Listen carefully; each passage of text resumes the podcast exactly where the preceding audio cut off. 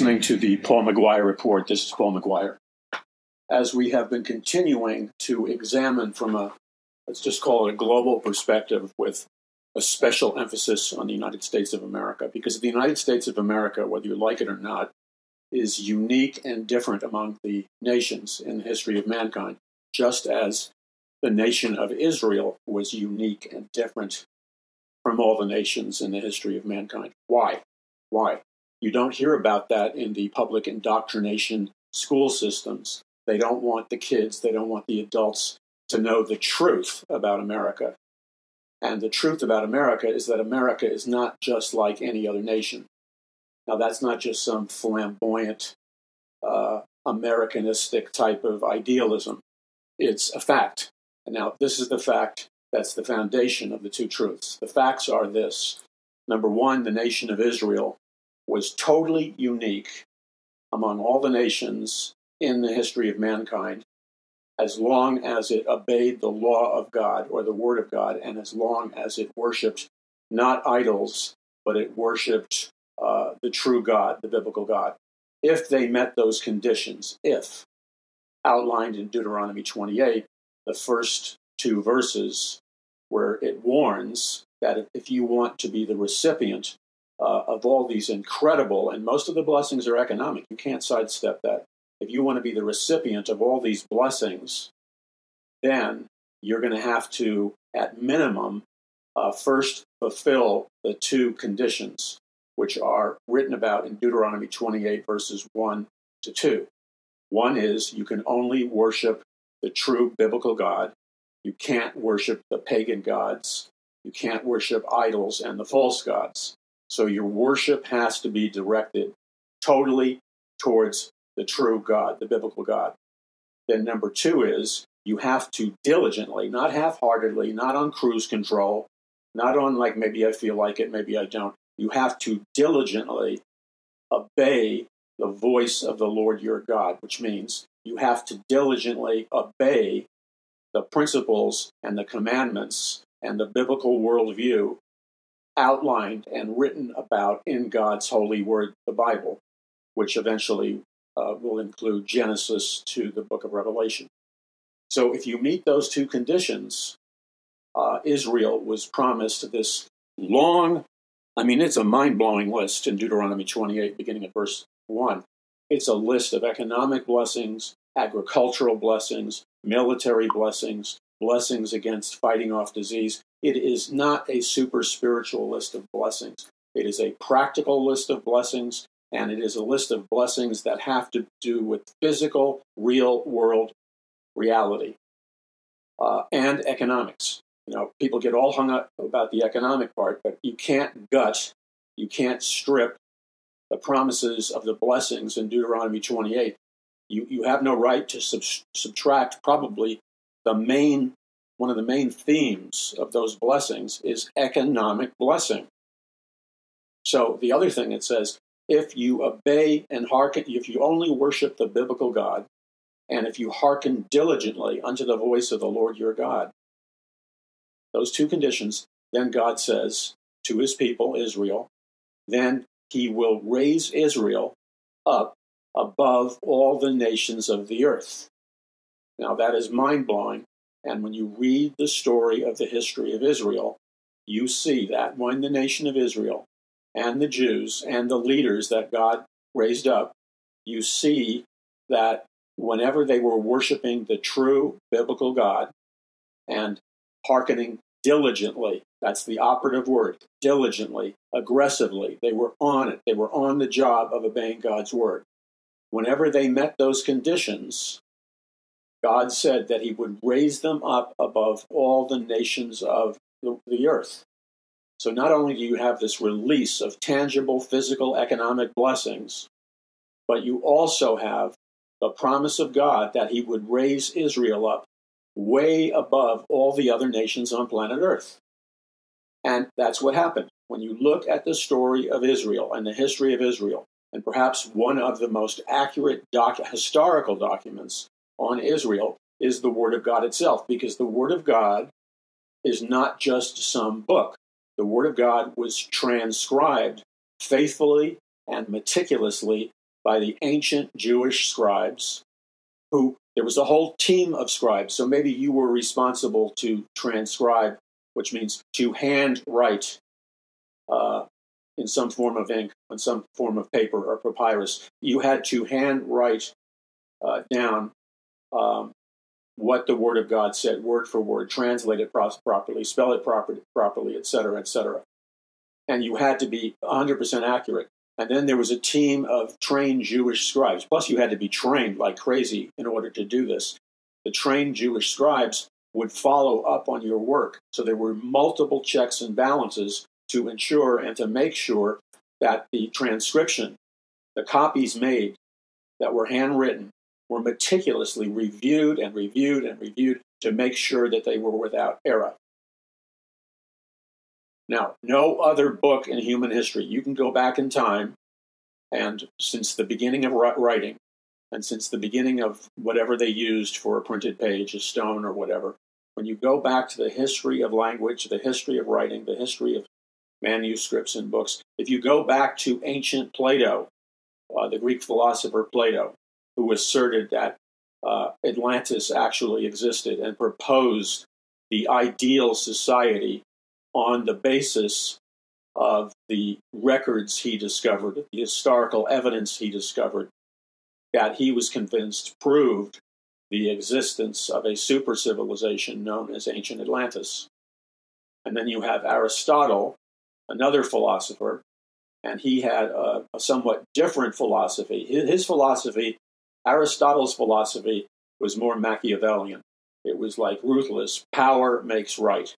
He or she who had the power had everything. They could control and dominate the culture, dominate philosophy. So Aristotle was Machiavellian. In other words, he was ruthless in military practicality. You seized power by any means necessary. You maintained power by any means necessary. He was what you would call utilitarian. Utilitarian is simply a fancy word that means utility, which means if it works, then it's right and it's okay. In other words, it's not important how beautiful something is or how spiritual something is or how deep something is, according to Aristotle and those that would propose utilitarianism. The only thing that matters is, does it work? Is it workable? And can you force its implementation into your life? And can you force its implementation into any given society by raw brute force and military force? If you can, according to Aristotle, then might makes right. Now, he believed in might makes right long before the so-called father of evolution, Charles Darwin, came up with the mythology or fairy tale of evolution. So Aristotle had his particular point of view. But in distinct contrast to Aristotle, you had the philosopher Plato. And to Plato, the highest virtue, the thing that every society should be built upon, the ultimate goal, according to Plato, was the philosophical concept of justice. According to Plato, what justified any action taken on by any civilization, super civilization or regular civilization or whatever, the sum total of, like ancient Greece or ancient Rome or Atlantis, if it existed, its worthiness to exist, the basis of its existence, the basis of its power, the center of its force, was always built upon the philosophy that justice and doing what is right, in the deepest sense of the word, justice, must prevail. And it is when a society operates according to the dictates of justice, that alone, according to Plato, gives it the right to exist, to prosper, and to thrive. Now, that's a very noble concept, but he was not a Christian, and he didn't believe in the Old Testament and the New Testament, but purely on the basis of man's logic and reason and things of that nature, he developed the philosophy that a nation state or a global state had to be built on justice. Now, what the irony of all this is, before we dive deeper here, the irony of all this is that the legendary super civilization Atlantis, which many very brilliant men, geniuses, philosophers, scientists, kings, and others throughout history are absolutely convinced that a super civilization known as Atlantis actually existed. And Plato was one of them. It's also interesting to note that the globalist elite of our time, the world's richest and most powerful people of our time, the people at the very top of the pyramid, generally speaking, and with some distortions, they very much are attempting, in their weird way, they're attempting to emulate Plato's philosophy, the concepts of a new world order, the concepts of a global government, the concepts of creating America as a new Atlantis, which was proposed by the great scientist and occultist, who I'm having a mental, an open window in my brain, and I've got to shut it so I can remember his name, for crying out loud. It'll come to me in a minute. He was a partner with Sir Francis Bacon, excuse me. Sir Francis Bacon, Sir John Dee were brilliant secular scientists, and as you know from my books, Sir Francis Bacon was known as, he was praised as the father of the scientific method. Sir Francis Bacon was praised as the father of the scientific method and the need to gather empirical scientific evidence based on actual, physical, tangible, scientific, mathematical, real physical world proof. And that was the scientific method. The scientific method, in the scientific method, when it's followed the way it's supposed to be by Sir Francis Bacon, you have a thesis, which is a theory or an educated opinion that such and such a thing happened in history. Like the theory of evolution would be an hypothesis. And the thesis is that given 200 million plus years, mankind evolved randomly from nothing through random chance and evolved from let's say a non-human pebble to a little amoeba and protoplasm, and then through random chance mankind evolved over a period of 200 to 300 million years into a highly evolved being known as the Homo sapien or mankind. Now, that's the theory of evolution. But if you're going to be true to the theory of evolution, then you're going to have to, if you're going to be consistent and rational versus schizophrenic and irrational, to be consistent and rational, then it's incumbent upon you to come up with the scientific evidence in the form of mathematical equations, the discovery of specific substances, the discovery of specific genetic DNA material that proves the theory that man evolved over 200 million years from a non-living, random chance entity into a human being. That's a big leap of logic. So I wonder if Sir Francis Bacon, if he was alive today, would he not be a challenger or an adversary to the theory of evolution? Because the theory of evolution, despite what they say and all their pomposity in the educational system, in the media, and the scientific community, there's a great chest thumping as if they were Tarzan and Jane, that evolution is scientifically true. But conspicuous by its absence, they have no scientific proof whatsoever, no empirical evidence whatsoever, no fossil records, no archaeological evidence whatsoever, no genetic evidence whatsoever, that man randomly evolved through random chance over 200 million years and evolved from a protoplasm or an amoeba, and then over the millions of years gradually evolved into a completely unique and different species called mankind or the human race. The bottom line is, despite the bravado and the chest thumping and the propaganda and the mafia-like tactics of the scientific industry, the biological industry, that tries to force people to believe evolution as if it was scientifically a fact. The fact of the matter is, no pun intended, is that there are no facts. There is no scientific evidence whatsoever that conclusively proves that evolution is true. Evolution is a totally bankrupt theory, and it's only in place because of monetary, economic, and social force. And most of all, this is where you need to grab hold of the epiphany. This is where you need to seize the time. This is where Christians need to quit playing nice. You know, playing nice is an abomination to God. Never forget it. When you play nice, the world goes to hell and lies and deception prevail. God never, ever called his people to be nice. He called them to operate in love, but our highest goal is not to be nice. Our highest goal, and never forget it, is to tell the truth, to speak the truth in love. That is our end game. So, there is no scientific proof whatsoever that proves the theory of evolution. That's why it's called the theory of evolution. And there's no scientific evidence. So, for example, I've said this many times, but it needs to be said again.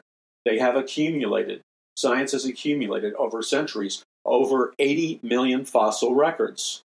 And among those 80 million fossil records, they have not found any evidence whatsoever, any genetic material in the form of a footprint or a skeleton or a partially frozen body discovered in a frozen cave or whatever. There are no relics or remnants of any biological material whatsoever left over from the past or discovered because it was frozen in a cave or whatever. There is not one shred of scientific evidence that reveals and proves that the DNA of mankind, the genetic code of mankind over millions of years, evolved into a separate, higher-order species known as the human race.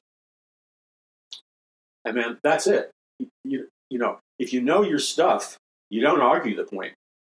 You only argue the point because you're insecure because you didn't do your homework. This insecurity produces fear. Fear produces a retreat mentality. God did not call his people to collectively retreat and be scared. There's nothing to be scared of. We have the scientific proof on our side. The problem is that there's a disconnect between those that call themselves Christians, the evangelical or biblical establishment, that is afraid to insert itself. They kind of remind me, and I'm not trying to be unkind, they remind me of the armies of Israel when King Saul was there, and the armies of Israel were petrified, including David's brothers, who were terrified, because the Syrian army was on one side of the battlefield, and they were ready to invade the armies of Israel and slaughter them. But standing between the armies of Israel and the Syrian armies was a Rephaim giant named Goliath. And Goliath was strutting back and forth, mocking the armies of Israel. Now, the game changer was when a young man named David, his brothers were in the battle, and David was a keeper, he was a shepherd. And David heard Goliath the giant mocking the armies of Israel and insulting them and disparaging them. And David couldn't take it. So King Saul, offered David his finest armor, which theoretically should have given David a strategic military advantage in any conflict with Goliath the giant. But David refused the armor of Saul because it was armor of the flesh. It was the armor of human pride and human intellect and human strength. David's secret to power when he engaged and took on Goliath, David's secret to power was this, and this is the secret to power that the church must discover in our lifetime in order for us to be victorious on the various battlefields that God has placed us in. We must possess and acquire the secret to power just like David did. And so David's secret to power was that he recognized that his power, his wisdom, his strength, and yes, David recognized that his actual ability to win and to defeat the giant Goliath all relied on his willingness to put his faith, David's faith, in the hands of the living God, and to trust God and to have faith in God, that God would fill him with authentic supernatural power, the authentic supernatural power of God, or whatever the theological precise definition would have been for a description of the power of the Holy Spirit operating in the Old Testament. Today we would call it power from on high. In any case, David understood that it's not by might nor by strength, but it's by my spirit, says the Lord of hosts. So David's secret was to lay hold and acquire by faith the supernatural power of God. And he did that. And so, in a state of fearlessness, David marched to the center of the battlefield with the armies of Israel behind him, and in front of him was the giant Goliath and all the armies of Syria. And they were drooling and desiring to massacre the armies of Israel and to massacre King David. So King David was fearless, though, because he had acquired by faith, he believed God at his word, and he acquired by faith power from on high. And so out of his inner man, David looked squarely in the eyes of Goliath and thundered out of his diaphragm. He thundered to Goliath, and you could hear the echo of David's words all among the armies of Syria and the armies of Israel. And David looked Goliath in the eye and thundered these words, "How dare you defy the armies of the living God?" Now, when he spoke that cracked something, some kind of stronghold in the invisible realm. And the next thing you knew, David was swirling his slingshot with one smooth stone. And as he swirled his slingshot, he let it loose, or he let it rip, and one smooth stone, traveling at high velocity because it had acquired the momentum from being twirled around by David, the smooth stone picked up a velocity, and because of David's previous practice defending the sheep against the wolves with his father's flock, David landed the smooth stone squarely in the forehead of Goliath, and Goliath, the mighty giant, collapsed to the ground, and with a reverberating thud, as his massive body hit the ground, Goliath was instantly killed. He died. And there was a hush, a conspicuous, terrifying silence that came upon the armies of Israel and the armies of Syria, because both armies recognized that human history at that moment, what they saw, which was the dropping of Goliath by David, what they saw with their eyes, had redefined and reconfigured human history. And although they weren't capable of processing that completely intellectually, they were aware of it. So there was this awesome and, yes, terrifying silence that came upon both armies. Think about it. Both armies were stagnant in a terrifying silence. And in that terrifying silence, the man that God anointed with his spirit, David, marched to the center of the battlefield. He kneeled down and he pulled Goliath's sword out of his giant sword out of his hand. He took Goliath's head by Goliath's hair, the hair of his head.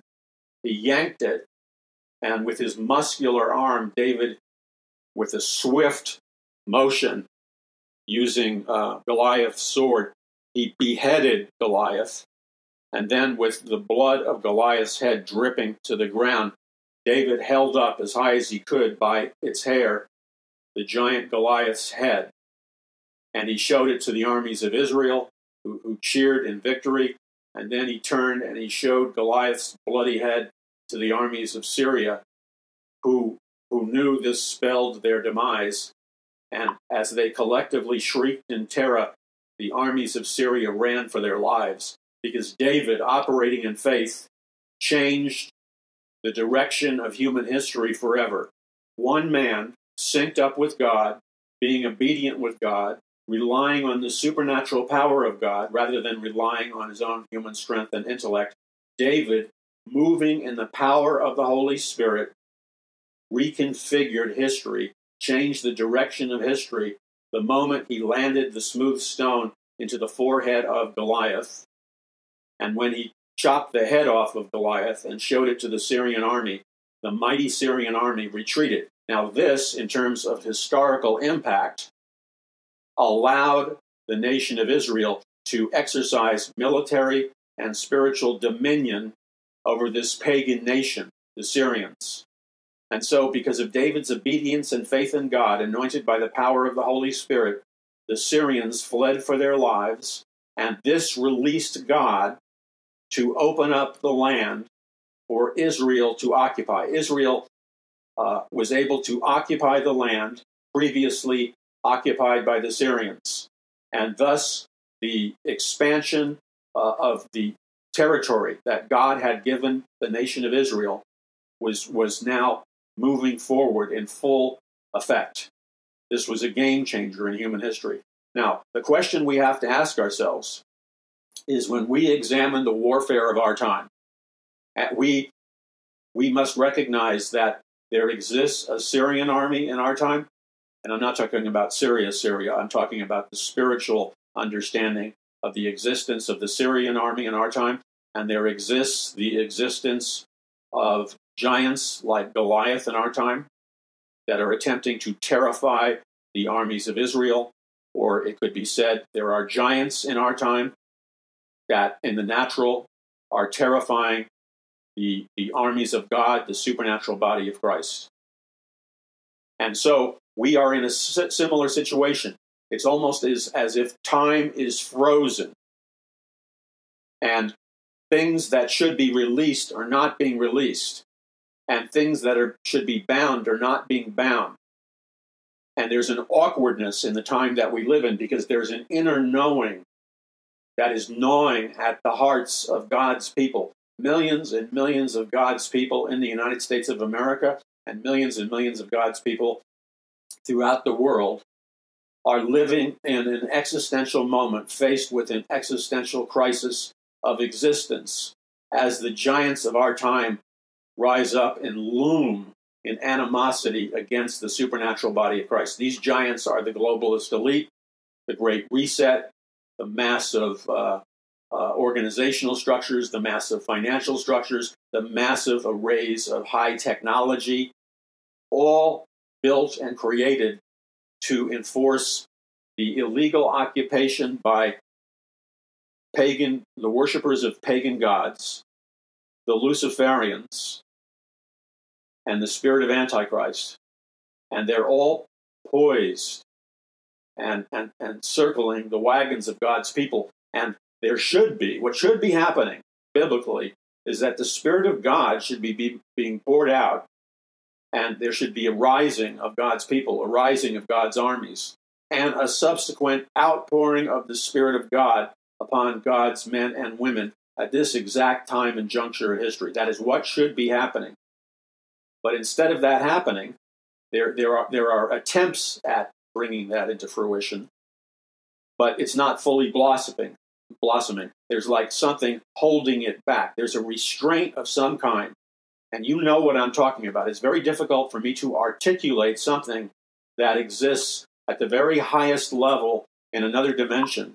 It's very hard for me to articulate the existence and the reality of an armed opposition mobilized by the spirit of Antichrist, which has not only recruited human beings, but it has recruited demonic principalities and powers and strongholds and things of that nature. And they have put it down on paper what their agenda is. Their agenda is to conquer America and fulfill by force the Luciferian agenda for America, the agenda for America proposed by Sir Francis Bacon, which was to recreate America, like a Great Reset, recreate America as a head of the new Atlantis, as the head of the New World Order, now known as the Great Reset, as the revival of a pagan empire, as a fulfillment of the occult vision of the Luciferian elite and the occult vision of those that oppose Christ and those that want to see the transhumanist agenda, the Luciferian agenda, the one-world government, the one-world religion, the one-world economic system, and the cashless society of total control and total surveillance, and the subsequent futuristic technology that will go along with it. So where we are in real space, time, and history is this. This is where we are, and we need to understand this and not play dumb. The proper understanding of where we are in history is this. All of those elements I briefly described for you. Among all of those elements, though, there's an additional element, and that is the element of a malaise, a vapor-like spiritual stagnation, which is almost like a mist, and it's paralyzing the people of God. It's paralyzing ministries and churches, this malaise, this mystical fog. And the origination point of this malaise or mystical fog is not human. It's not earthly. The origination point of this negative energy force, which is paralyzing the people of God, the origination point of this force is demonic. It has entered the earth. It has entered America through the scientific, technological, sorcery, psychic power, and numerous occult rituals, including blood sacrifices and human sacrifices, undertaken by a Luciferian elite in America and around the world. Those rituals are not just head games or mind games. Those rituals are the actual mechanics. They are the actual nuts and bolts that release the spirit of Antichrist into America and are attempting, from a demonic sense, they are attempting to choke the life out of the church that is destined by God to go into full-blown revival, the church which is destined by God in a biblical sense to be the receivers and transmitters of an authentic biblical revival and an authentic biblical Third Great Awakening. That is the plan of God for America. The Pilgrims and Puritans mapped it out. Jesus told his disciples about that plan when he was alive.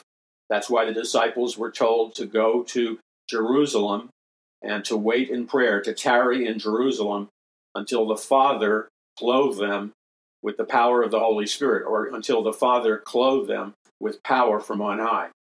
When that anointing comes upon individual Christians, when that anointing comes upon the supernatural body of Christ, when that anointing comes upon the men and women that God has chosen to be here for such a time as this, before the beginning of time, when that anointing comes upon God's people, when there's a quickening and revelation as to the meaning, the proper meaning and interpretation of the Word of God regarding this time period, also known as the last days, and when we begin to see the physical evidence from the Word of God of what Jesus Christ talked about when he warned about the signs of the times, which that countdown begins in the year 1948 with the rebirth of the modern state of Israel. Now that tells you that there's a time factor here.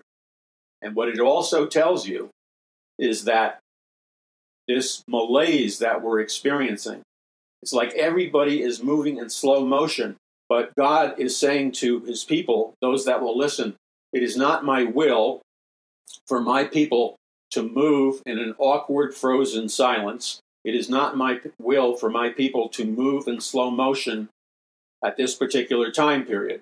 That's what the Lord is saying to his church, for those that can hear. In addition, the Lord is saying to his church that it is time for his people to repent of disobeying him, to repent of their unbelief.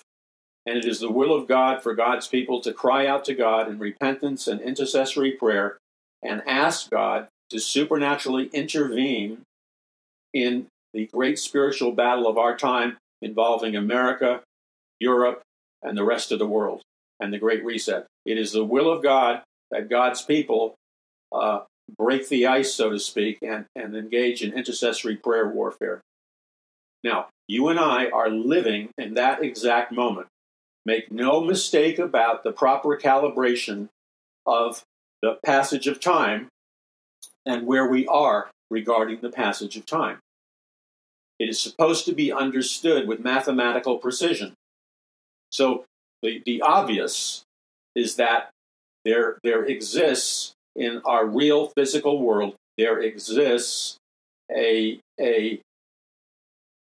action, a prevailing action, which is in conflict with the will of God. The prevailing action, which is in conflict with the will of God, is the existence of this fog, the existence of this malaise in which everyone's walking around in slow motion. And the people of God, instead of being on fire, instead of having single-mindedness, are kind of stumbling around in zombie land. Make no mistake about it. The behavior of God's people at this moment in time is not acceptable to the living God. He is not pleased by the behavior of his people because he created his people, both the Jews and the supernatural body of Christ. He created his people for a specific mission, a specific assignment, which he expects to be fulfilled in the last days. That is where we are. We are not supposed to be, the body of Christ, all true Christians, please hear me, because this must be said with the greatest emphasis possible. So please hear what I'm saying. I've devoted my life to studying, praying, and seeking the face of God regarding this. I have written about this in all 46 books that I've written, including the last three, Power From On High, The Greatest Battle for the Hearts and Minds of Mankind in the History of the World, Conquering the Matrix, The Day the Dollar Died, and A Prophecy of the Future of America, Volume 1 and 2. What God is saying to his people is very clear. We are under, unless you have succumbed to the great apostasy, the great delusion of the last days, unless you have become deluded, unless you have succumbed to delusion, unless you have become spiritually blind, all of those are the consequences of willful sin. And if you are in any of those categories, you will discover that you have lost your God-given ability to see the signs of the times and to understand the signs of the times.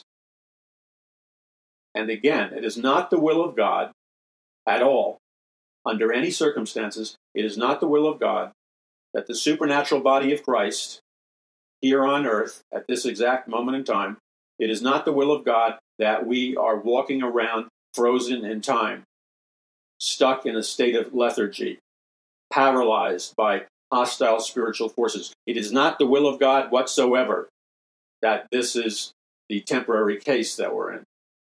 What is the will of God? What the Bible does say regarding the signs of the times, what the Bible does say regarding the specific time period that we're in, is the following.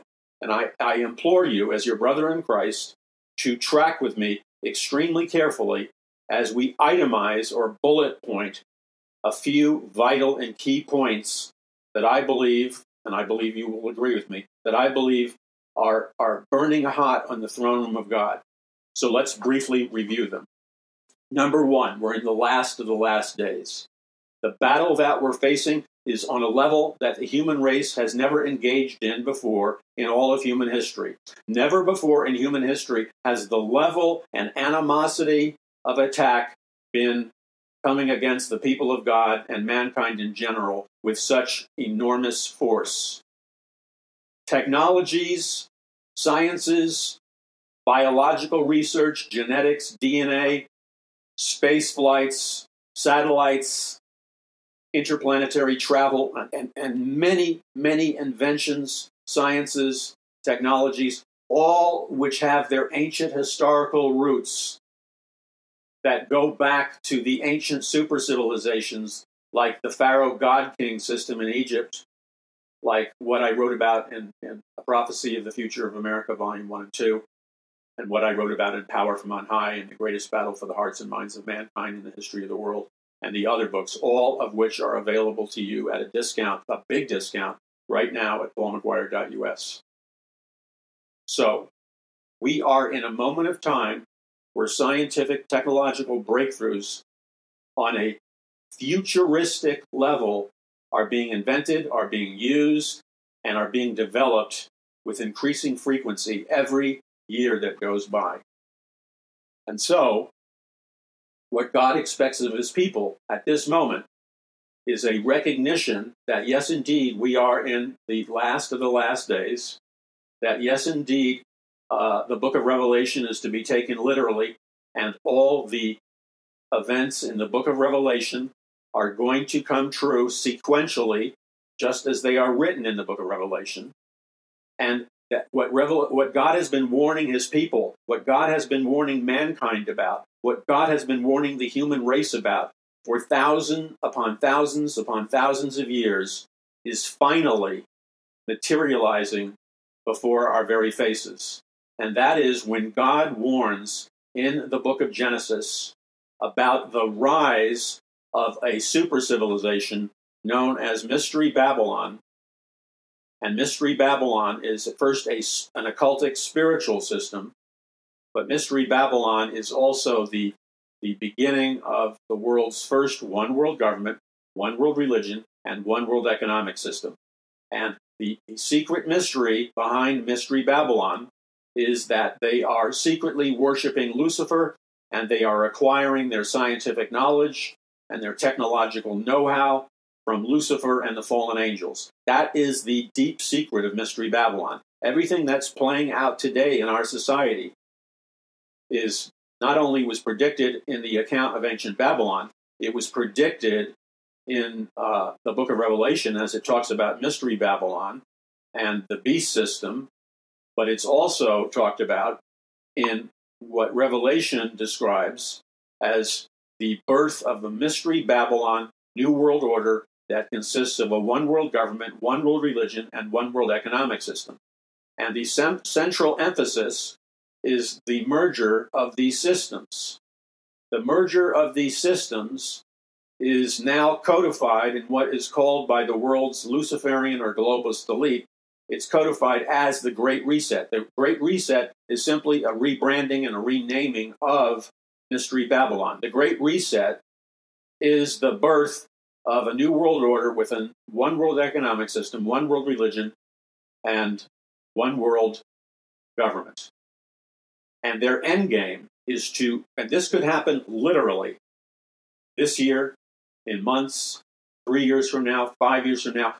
What I am describing to you and what I talk about in detail in the books that I have mentioned, what I have described to you is the rise of this Mystery Babylon, Luciferian government, where the principal technological and spiritual feature is the creation of a biochip implant or a microchip implant or a nanochip implant or a DNA chip implant or a neural implant of some kind of technological, wireless technological microscopic device which is implanted in your head, your forehead, or your right hand. And what that will be is a microscopic chip implant. And you will not be able to buy or sell in the government of Antichrist, in the Great Reset. You will not be able to buy or sell unless you have received this microscopic DNA chip implant, which is it's wireless technology in which the human body is transformed by the injection or the embedding of a wireless nanochip, self-replicating, self-growing technology. And when that happens, and you can be embedded with it in countless different ways, including receiving a shot in terms of a vax or whatever. Because when that enters your bloodstream, it feeds off the genetic, biological material in your body. It feeds off your blood. So what you have inside of you is some kind of combination between a parasite organism or a technological parasite organism. In either case, the parasitical nature of what has been embedded is living off of you, the host body, and living off your blood. Now, in addition to that, the genetic coding of this technological wireless technology turns your body, brain, and psychological being into both a wireless transmitter and a wireless receiver. Once you get that, there will come a time after you get the technology where the technology from the beginning has been designed to operate and come to life in various phases or steps of the technology. So initially, it's kind of like, no pun intended, initially it's kind of like a sleeper cell. It is somewhat dormant and somewhat benign. But as the calendar goes by, in conjunction with your particular unique DNA code and your particular genetics, the multiple phases of potential programming and operation begin to be activated in your bloodstream and in your biological body. And when they're activated, it activates the broadcasting system and the receiving system. Now, how does it get activated? I believe that at some point, the way it will become activated, the way the switch on this technology gets turned on, I believe that at some time in the future, most likely after a major crisis or major chaos. Remember the central occult operating principle of the Luciferian elite. Everything they do is based on ancient occult principles, ancient occult sorcery, psychic power, ancient occult manipulation of DNA, ancient occult numerology, ancient occult astrology, ancient occult human sacrifice or animal sacrifice. Now, this, what I'm telling you now, travels synergistically with what the Bible says. At some point in time, the human race and all people alive on planet Earth are going to be made an offer they can't refuse. The offer will simply be this, that they're going to invite you to be plugged in to what they call the hive mind or the world brain, and they're going to offer to turn it on. And it's going to be a very seductive offer, because the offer is going to consist of them saying to you, if you want to buy and sell in this global economic system, if you want to have that technology inside you turned on, then you must participate publicly in this ritual. And the ritual, as it's talked about in the book of Revelation, is the following. You must publicly renounce that Jesus Christ is Lord, and then you must publicly announce that you are pledging to worship the Antichrist as God. So it's a twofold spiritual ceremony in which the full, secret, hidden nature of the Antichrist system will be made real to you. The first part of the ceremony is you renounce Jesus Christ as your Lord and Savior. You renounce Jesus Christ as God. You renounce Jesus Christ, period. That's phase one. Phase two of the worship ceremony is you pledge publicly to worship the Antichrist as God. So you pledge to stop worshiping Jesus Christ as God, and then you pledge to worship the Antichrist as God. When you do these two things, that in effect turns on the on switch that has been embedded inside of you. And it has been embedded inside you, and it has partially reconfigured your DNA or genetic code. Now, once you reject Christ and pledge to worship the Antichrist, then the switch is turned on in your inner man or woman.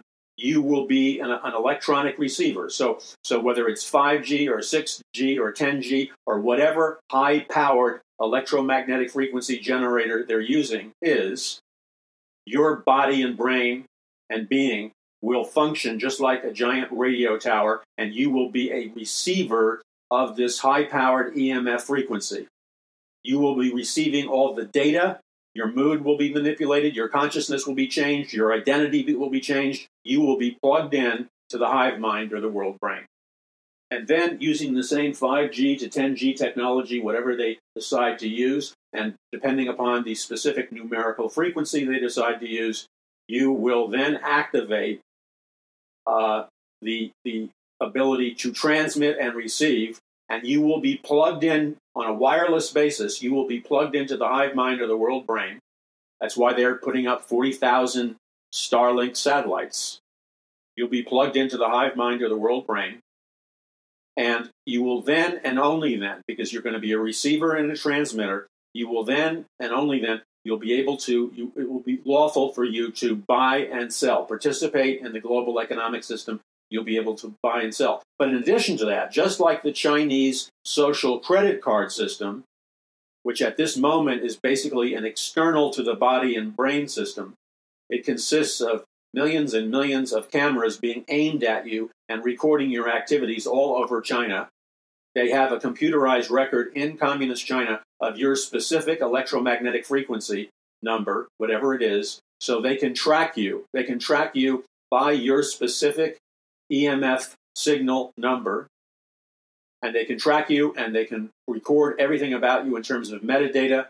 They have the capacity incrementally first to generally read your mind, and then as the system evolves, it will mean they will specifically be able to read your mind. Right now, basically, they'll be able to tell if you're in a good mood, a bad mood, angry, happy, rebellious, if you hate the Communist Party or you love the Communist Party. It's a general intrusion or a generalized rape of your mind.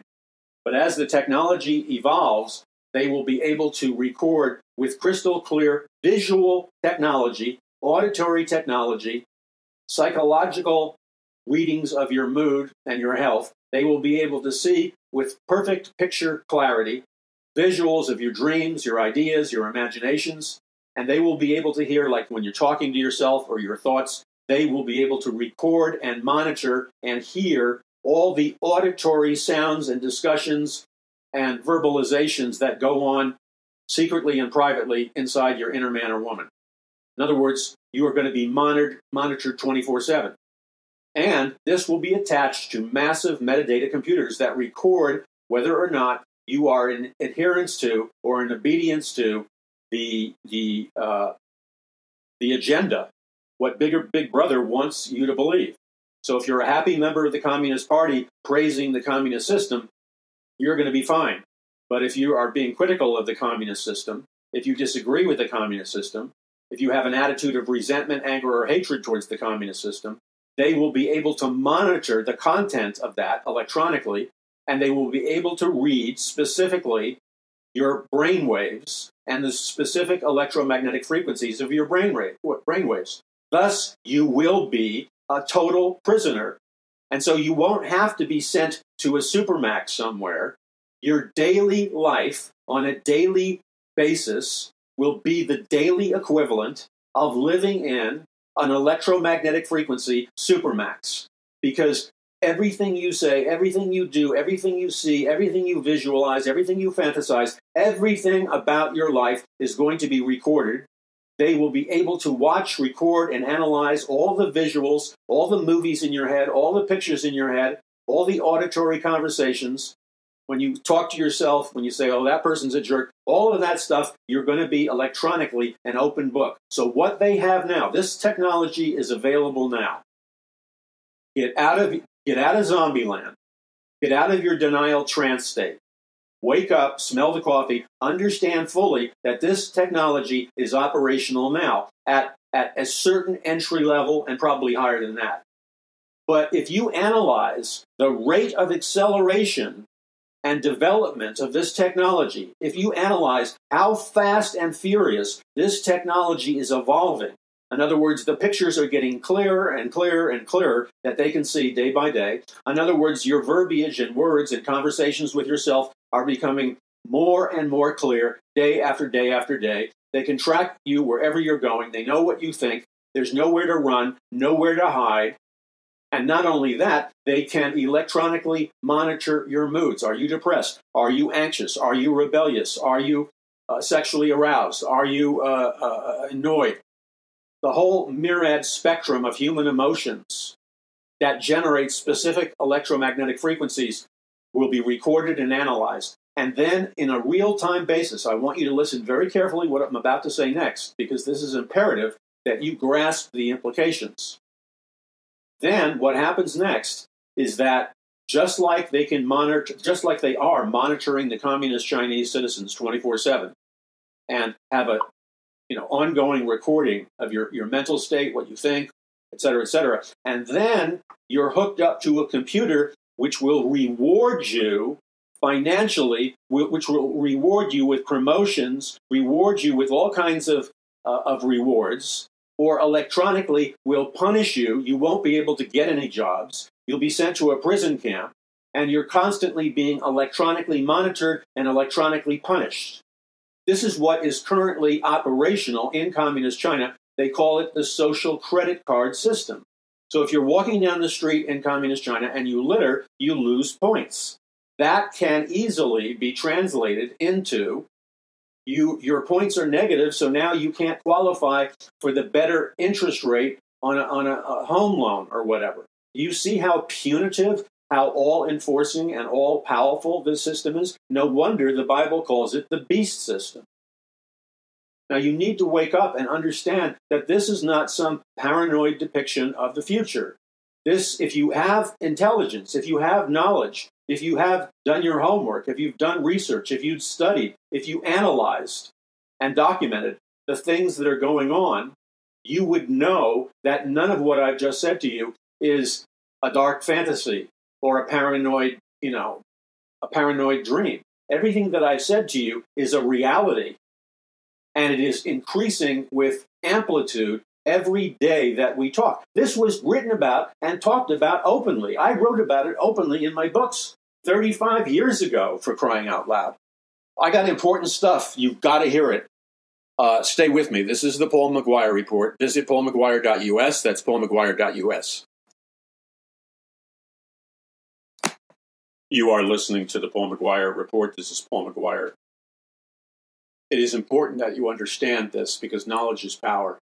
My purpose in educating you and communicating this information to you is to equip you so that you have the knowledge and the power to be an overcomer, to be victorious, to make intelligent and strategic moves so that your freedom can be extended, your freedom can be preserved, as well as the freedom of your children, your grandchildren, and those in this nation. Your freedom, their freedoms, can be extended, can be preserved, can be protected. This is not like, the purpose of this is not to paralyze you with an overwhelming sense of hopelessness. That is not what I'm communicating. What I'm saying is you've got to understand what's happening. You can't live in a state of cognitive dissonance, cut off from reality. You can't live in a state of denial. You need to know what's going on, and you need to recognize that the time period of history that we live in right now at this moment is a very unique time period. I believe with all my heart that in the time period that you and I live in, we have been given a divine opportunity, God's opportunity, to make strategic changes, to make strategic transformation by relying on the wisdom and the power of God. And if we're obedient to God, to his direction, and if we allow God to speak to us and we properly understand the nature of the specific time period we're in, then we will have a sense of rejoicing and a sense of impending victory, because we'll know that God had, in his wisdom, had a plan for us that involved the specific time frame we're in and the specific challenges of the time frame we're in. And the majority of Christians are walking around in a daze, and they are going to bring you down and their kids down and your kids down and our nation down. And, you have to relate to them. You have to be polite. But I would not open up the treasures of your heart, the things that you have labored to learn and acquire. I would guard your heart and your mouth from sharing it with people who will despise you for gaining wisdom, who will despise you because you bothered to get the answers. No. God doesn't. That's what a fool does. You need to protect yourself from the apostasy, from the spiritual rebellion that they have deliberately and with an act of their will acquired and pursued. That may not sound kind, but I want you to survive. Okay, this is my book, A Prophecy of the Future of America, Volume 1. There's also A Prophecy of the Future of America, Volume 2. This book was published in 2013. And I want to read you some of the things that I talked about, because what I talked about predicted what's happening now and what's going to happen in the future. And you need to get these books in order. Don't get just one book. Get yourself a set of my books and build upon the truth, line upon line, precept upon precept. Build and grow your understanding. And then you'll be a person of power a person who can overcome, and a person who is victorious. And that's what God wants for you, by the way. Okay, so in my book, A Prophecy of the Future of America, I wrote about all kinds of things that came true. And I want to read you something in A Prophecy of the Future of America that I think you will find extremely important. So pay attention, please, and I think this will help. So in my book, A Prophecy of the Future of America, Volume 1. And again, you should get these books, set of books. They're at a huge discount right now at PaulMcGuire.us. So let me just read you something from A Prophecy of the Future of America. The Illuminati motto is order out of chaos, and Marxist strategy calls for a crisis that would cause the masses to embrace some kind of one-world communist government. This ever-present narrative being played out by the CFR, Council on Foreign Relations, Zbigniew Brzezinski, and George Soros, among others. It is also the narrative being played out by occult futurists like Barbara Marx Hubbard, who, along with other New Age religious leaders, are trying to unite the consciousness of the world through mass media technology and a conscious evolution of our world. But Hubbard reveals the true nature of her spiritual agenda when she talks about the, quote, Occupy Wall Street movement, shifting consciousness. As I have written, she says, in my previous articles, it is my belief that Occupy Wall Street movement is funded and organized by George Soros, George Soros and numerous Marxist groups. Occupy Wall Street is plugged into the matrix of international bankers, Illuminati, and Zbigniew Brzezinski.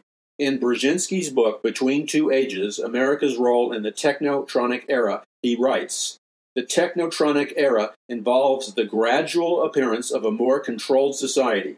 Such a society would be dominated by an elite, unrestrained by traditional values. Soon it will be possible to assert almost continuous surveillance over every citizen and maintain up-to-date complete files containing even the most personal information about the citizen.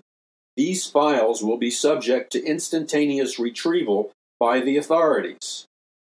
Then I write, the new NSA database that is being built in Utah is a tangible and physical expression of Brzezinski's and the elite's ideas about total control of the human race. So he continues on. And the thing, and by the way, he wrote this book. I believe he wrote the book in 1976. So you got to understand that these globalist elites knew about what is happening now. They knew about it decades ago. And you go back, 40, 50, 60, 70 years ago, people like George Orwell, 1984, knew about it. Brave New World author Aldous Huxley knew about it. Transhumanist founder Julian Huxley, the brother of the other Huxley, knew about it. And so Brzezinski, who's the right-hand man to Rockefeller, he's the co-founder of the Trilateral Commission, one of the most powerful globalist agencies in the world. And he talks about the technotronic era. And I'm just going to analyze this with you. The technotronic era involves the gradual appearance of a more controlled society. What he's saying there, it's right in your face. He's saying the technotronic era involves the gradual appearance. They don't want to blow your mind out the window. So they're going to incrementally, just like you boil a frog to death in water by turning it up, the water very slowly until it boils to death. So it's the gradual appearance of a more controlled society. So it's like putting a dictatorship into power via slow motion so nobody knows it. That's what's happening now, except what's happening now is going at a very fast speed. But when you've got a population that's dumbed down and out to lunch, they cannot see the obvious. They are being enslaved. Now, at the present moment, it is not too late to turn the tide of the battle. But you need to act spiritually, intelligently, and strategically. And it can be done. It's a winnable war. Okay, now, then he says, Brzezinski, such a society would be dominated by an elite. Notice the words he's using. He's not saying influenced by an elite, guided by an elite. He uses the hardcore term dominated by an elite. If just play with the word. If you say that America is going to be dominated by the elite, what does that convey? Well, obviously, dominated conveys the idea of America is going to be a dictatorship. Dictatorship is synonymous with domination. I mean, you got to be deaf, dumb, and blind to miss what he's saying out in the open. This book was talked about and read about by millions of people. They're not hiding it. So when you talk to some moron who goes, hey, it's a conspiracy theory, walk away from them. They are addicted to their stupidity.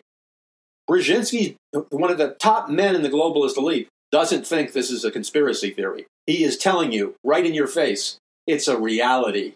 And then he writes, he goes on, such a society, like America, would be dominated by an elite, unrestrained by traditional values. That term is said over and over and over again by the elite, like the head guys in England and London, the intellectual elite, the Fabian socialists. They kept bragging how they were not going to be restrained or constrained by traditional values.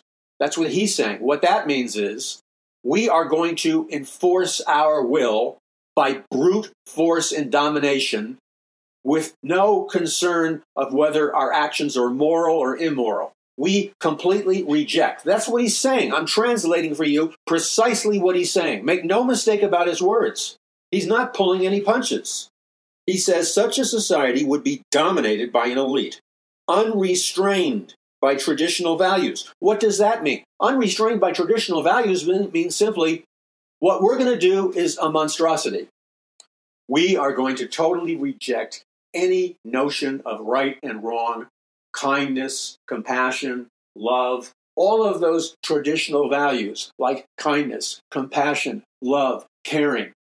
We're going to throw out the window. What he's saying is we're not going to be restrained by anything like decency and compassion and genuine love. Do you understand how evil? This is pure evil, what I'm reading to you. Pure evil. Unrestrained by traditional values. And then he says how? Soon it will be possible. It's already. Now, when he wrote this, the internet hadn't taken off. When he wrote this, social media hadn't taken off. So he's saying soon it will be possible. Well, right now it's already. That's past tense. It's already possible. And this is what he says: to assert almost continuous surveillance over every citizen. So what he's saying is the technology that's coming. He knew about it. The technology is coming is going to be so all pervasive that we're going to conduct continuous 24/7 surveillance over every citizen. Then he says, even the most personal information about the citizen. These files will be subject to instantaneous retrieval by the authorities. So basically it means we're going to have computers everywhere, like the giant computers in Utah. We're going to have computers everywhere. We're going to monitor everything you do, and you're going to live in what Aldous Huxley called an electronic dictatorship. Now, the question is, and I wrote about this, the question is this true? Yes, it's true. Yes, it's true. Yes, it's true. So let me read you something else. This wonderful, compassionate man, Brzezinski, said.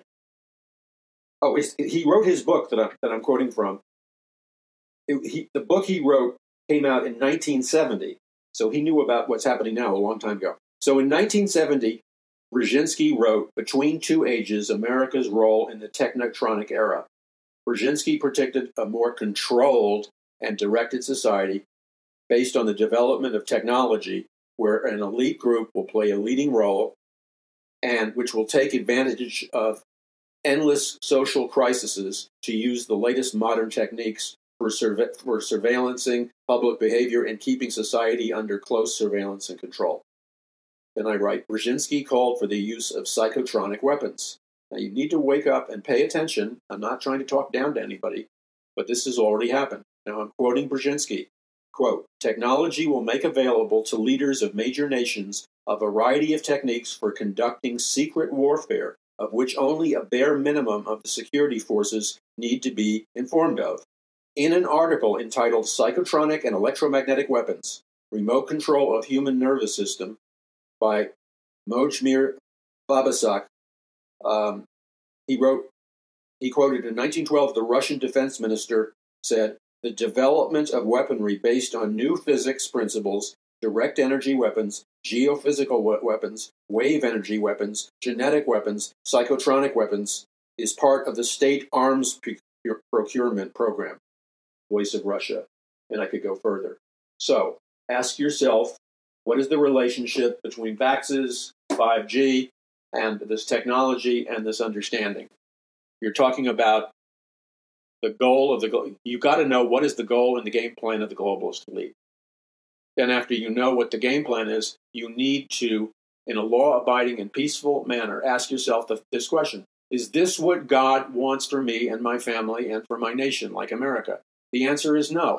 And if you try to justify it by some bizarre, upside-down theological interpretation of Scripture, then you are going to stand before the judgment seat of Christ and give an account of all the lives that your beliefs, your false interpretation of the Bible, all the lives, like your children's lives, your grandchildren's lives, that were crushed, that were broken, that were stomped upon, that were shredded to pieces by the rise of an unchecked, monstrous dictatorship. Now, I don't believe theologically you can say, without perverting the Bible, that this is the will of God for his people. It's not. This is the consequence to his people, should this happen. If his people remain apathetic, reject the word of God, and go into denial, which is sin, then these horrible things will happen. This is not what God wants to happen. Am I making myself clear? Now, I've written these books to equip you. So you either get the books or you can spend it on, something, a new garden hose or whatever. But I suggest that you get the books and educate people. And I'm talking about getting A Prophecy of the Future of America, Volume 1 and 2. I'm talking about getting Power From On High. I'm talking about The Greatest Battle for the Hearts and Minds of Mankind in the History of the World. I'm talking about Conquering the Matrix. I'm talking about The Day the Dollar Died. I'm talking about The Greatest Battle and numerous other books that I have at a super discount. We pay for the postage. And then, as your brother in Christ, I'm telling you, I am functioning biblically like as a watchman on the wall. I am being faithful to the Lord God Almighty, and I am blowing the trumpet. You're being faithful to God Almighty because you're listening. You're taking it to heart. So I ask you to stand with me in this all-important mission. And I ask you to pray for me and the ministry and those associated with the ministry. I need your spiritual warfare like you have no idea. I need you to spread the word and spread the message. I need you to sign up for the e-blast. I need you to sign up and like the social media pages that we're on. Because if you're being opposed, the way they oppose you, like the way they oppose Trump and others, they oppose them by rigging the numbers, rigging things, distorting the truth. The only way I can combat that is if you directly go to my social media, directly go to my e-blast and sign up for it.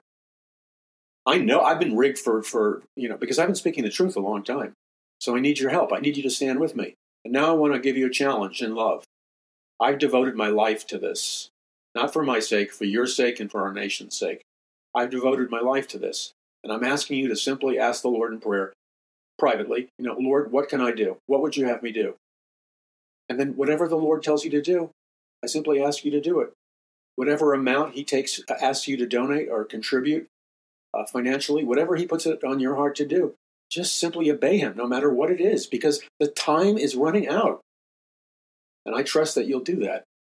I trust that you do that because you would not be listening to this program if you were not hungry for truth. One man cannot accomplish this, but one man in partnership with men and women who have a burden for souls and men and women who hunger and thirst after the Lord Jesus. You don't have to be perfect. You don't have to be perfect. You just have to hunger and thirst after the Lord Jesus. If we act together as one, we get in, we hook up into that biblical principle, and we can change our nation before it's too late. At the very least, by the way, at the very least, if we can generate just a mere 1% of the population of America, it'd be better to have 4%, but if we can get 1% of the population of America to step into the spiritual battle and stand for the Lord, we can change the direction of America. We can change the future, and it doesn't interfere with Bible prophecy. There is nothing that you and I can do that could possibly interfere with Bible prophecy because God is sovereign. He's all-powerful. So you don't have to worry about that.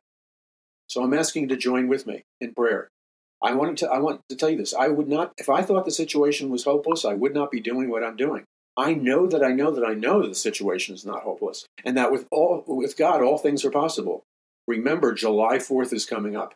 That's when the Lord spoke to me about the importance of crying out to God and praying for a biblical revival in America. He showed that to me. If God's people repent and pray, July 4th, 2012. So I ask you on July 4th coming up very soon, I ask you to spend some minutes praying for me, this ministry, and pray for our nation. God answers our prayers, always. God always answers prayer. Now, I don't freak out about numbers or temporal situations because God's in control. And I know that God hears your prayers and my prayers. Together, I believe we can take the land. The least we can do is to take 1%. I know we can do that. No question about it. It's a winnable war, and it's a done deal. God bless you, your brother in Christ, Paul McGuire. Be sure to visit PaulMcGuire.us. That's PaulMcGuire.us. Never give in to defeat, despair, and hopelessness. Resist it like poison, because it is. And trust the Lord Jesus Christ, that the same God that resurrected Jesus from the dead is the same God who answers our prayers. God bless you. This is Paul McGuire. Visit PaulMcGuire.us.